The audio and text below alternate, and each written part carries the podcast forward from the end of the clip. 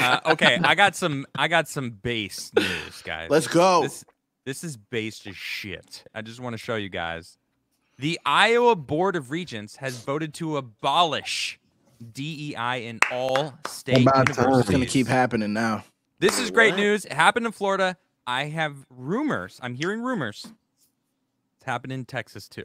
Massive. My question is, how do they do that if it's like They pull by funding. their funding? Well, the legislation in Texas that I've looked at, I don't know how it is in Iowa, but they're tying it not only to funding, but they're also putting it in the legislation where it's not allowed. So, okay. so it's not going to be like they're going to be like this. Okay, you want to do it, you will no longer get a red cent from the state. So good Boom. luck, God bless. Okay. But then some, Yeah. but then some of the representatives said that wasn't far enough. They're going, if we don't want this, then we just need to ban it, Ban and it that's where it's, and that's where it's looking to be updated.